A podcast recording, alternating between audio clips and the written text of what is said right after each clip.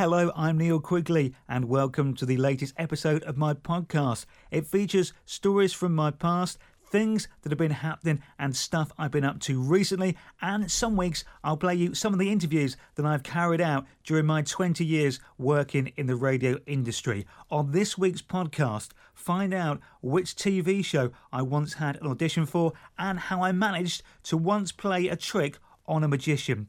This week, I'm also going to play you some old interviews. Hear a chat I had with Jason Manford around 10 years ago now. It was actually the last interview he did before he actually made his first television interview appearance on The Jonathan Ross Show. And you'll hear a brief chat I once had with the lovely Myleene Klass. That's all on the way to enjoy in this week's podcast. Thanks for listening.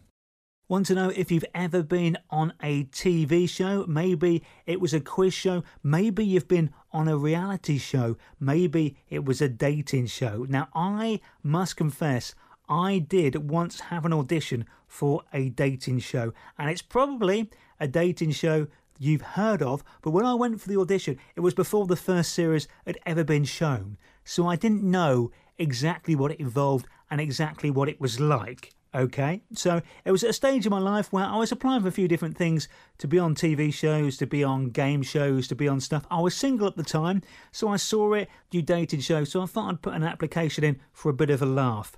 It was actually Take Me Out. I got an audition to be on the first series of Take Me Out. I went up to the studios in London. It was already announced at that point that Paddy McGuinness would be presenting it. There was rumours he might be about, so I went to the audition. I had to I think I had to be video just talking about me, telling a few stories, etc., etc. And then we had to play a few games where I had to pick people and say why I didn't want people. And it all seemed quite fun, all seemed quite good. And I'll be honest, at the time, I was a little bit disappointed that I didn't get on the show. I thought, oh, that would have been fun. I'd have quite liked that. And then I saw the show, and I've probably never been more relieved in my life that I wasn't on it. That first series was quite embarrassing, you know, the way you come down the chute, you've got like the 30 girls all covered in very thick makeup staring back at you. You've got to do some sort of uh, skill to show off, and then they'll stitch you up with some sort of video either with your family or your friends. And I know my family and friends so well. Even if I'd done brilliantly well on that show, the girl had been impressed with my skill and things were looking really good. As soon as they show my video for my friends or family, all of those lights would have gone out and it would have been very embarrassing. No way would I have got a date at Fernando's, I'm telling you. So it was good fun doing the audition, but I'm actually quite pleased I missed out on it.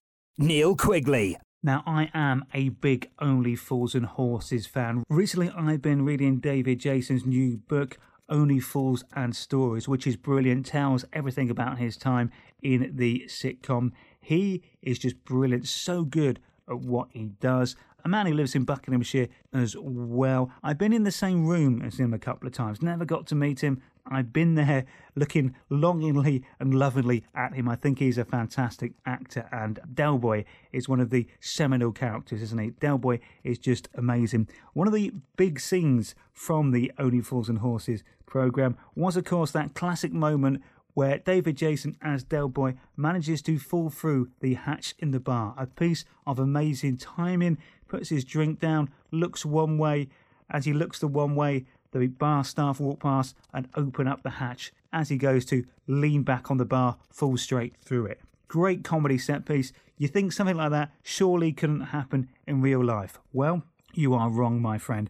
Not long after that was on the TV, I witnessed that happen in real life at a pub in Aylesbury, a pub that was called Big Hand Mo's. Uh, before that, the Hen and Chickens. I was in there one night. We might have been playing ball or whatever. We were just chilling out. And you know how you like half looking across the room and not really paying attention. So I was looking at this guy at the far end of the bar. He's just having a drink. The bar staff are milling around, and yet he did the exact Del Boy thing. Put his drink down, looked away. Bar staff nipped through, and as he went to lean on the bar once again, he went straight through it. Luckily, he didn't kind of go straight flat like Del Boy did, but then again, he didn't have a crash mat waiting for him.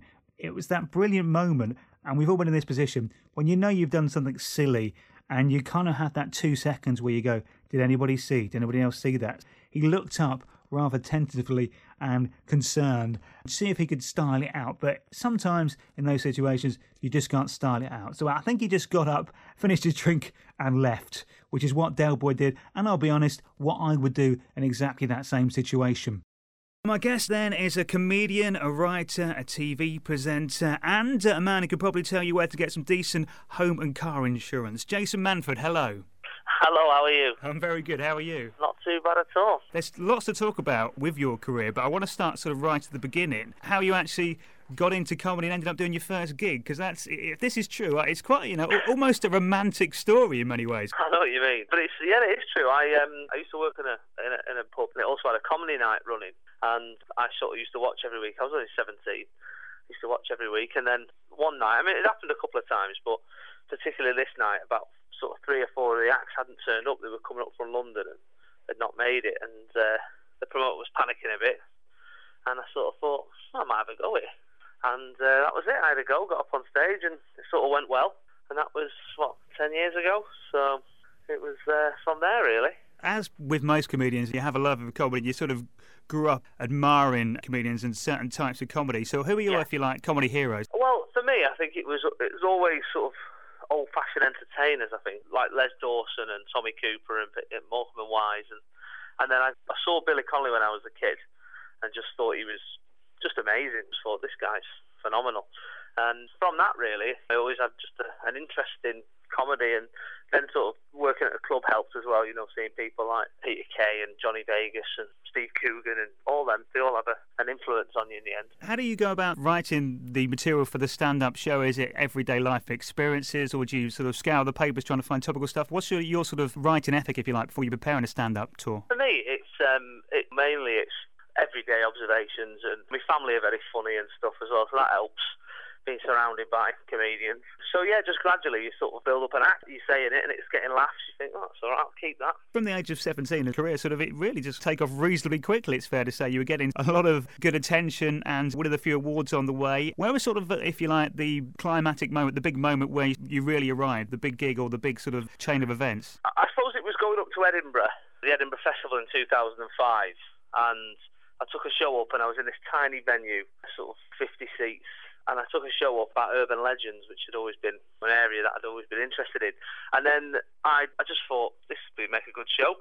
Went up to Edinburgh and it did well and got nominated for Perrier and stuff. And then from there, really, you sort of become officially funny, I think, when somebody gives you an award or you get nominated for a big award. And TV people started coming to see the show. And then all of a sudden, people said, Oh, I think I was a guest on 8 out of 10 Cats a couple of times. And then Dave Spikey decided to leave and I was in and that was the start, really. Now, I want to talk about 8 out of 10 cats because it does look like a, a, lot of fun and a good laugh to film. I take it it is? It's a right laugh, yeah. I mean, sometimes I forget I'm on it, you know, and I'm actually just sat there watching Sean and Jimmy having a laugh, and I think, oh, I better say something funny myself here.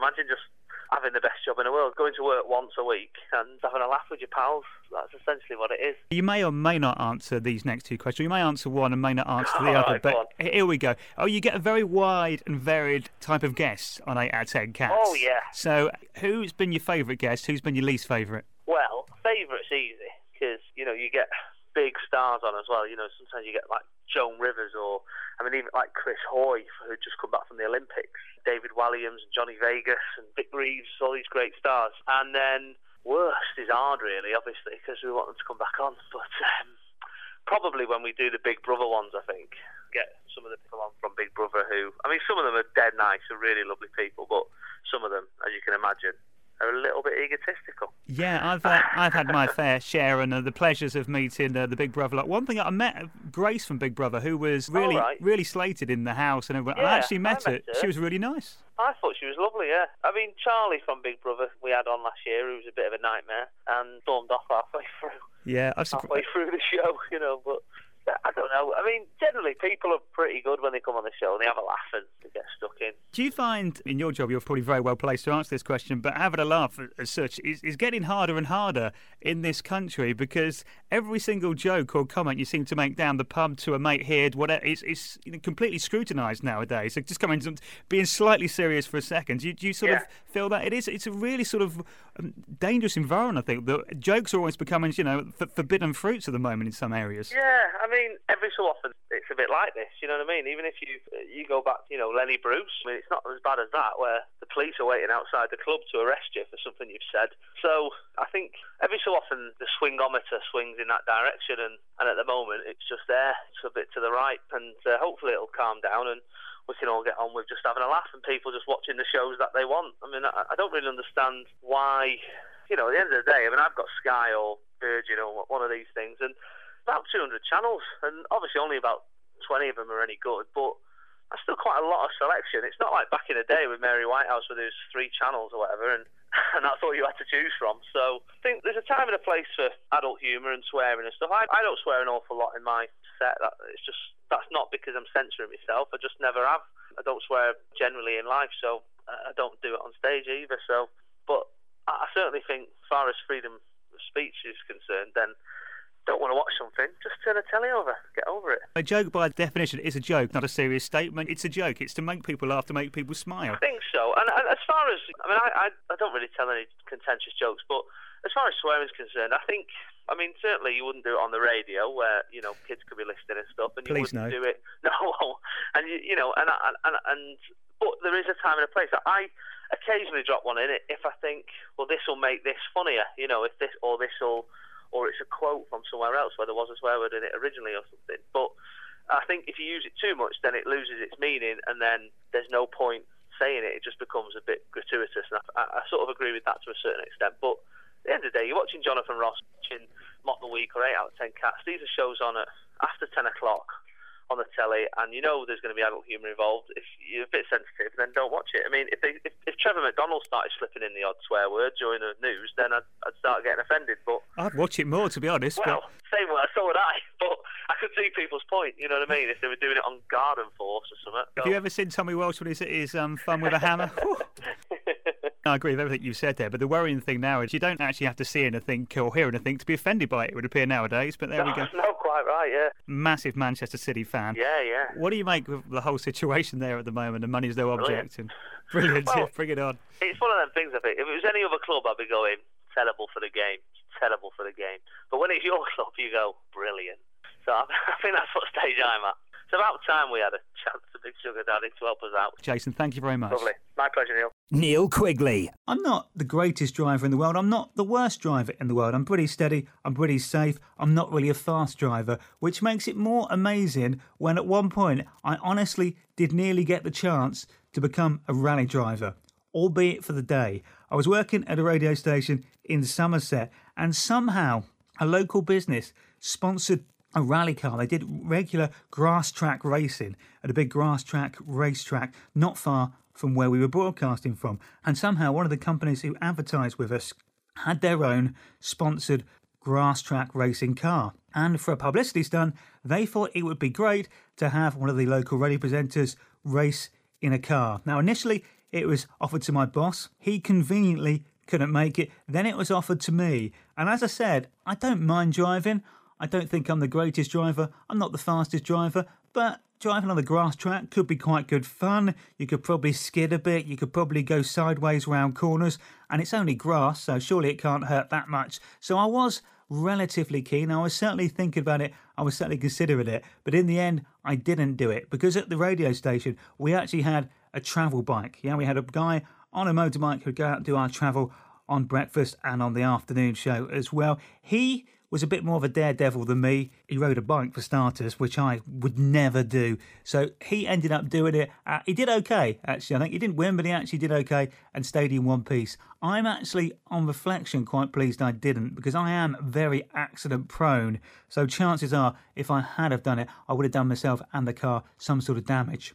For a few years in a row, I was a regular attendee of Truckfest Southwest, which took place at the Royal Bath and West Showground, which was a brilliant event. I mean, I'm not a massive trucker. I don't really understand the trucking lifestyle, but it was basically a big truck show with truck displays and lots of people trying to sell their trucks. We used to work on the stand of a big truck supplier, so we'd go along there and basically we'd just have a microphone, we'd wander around, we'd be given a few details about some of the trucks that were on sale, we'd read those out, try and get people and customers involved, we'd have a bit of a laugh, do some quizzes, chat some people as they came in and around the stand, and just had a giggle. But also as part of that, there was always a lot of celebrities flying around Truckfest. So as part of the deal, at various points during the day and the weekend, we were there the celebrities would come to us and we'd get a chance to interview them, have a chat to them. And I got to see Keith Duffy from Boyzone. He came along one day. Kerry Katona, she was there not long after she won I'm a Celebrity.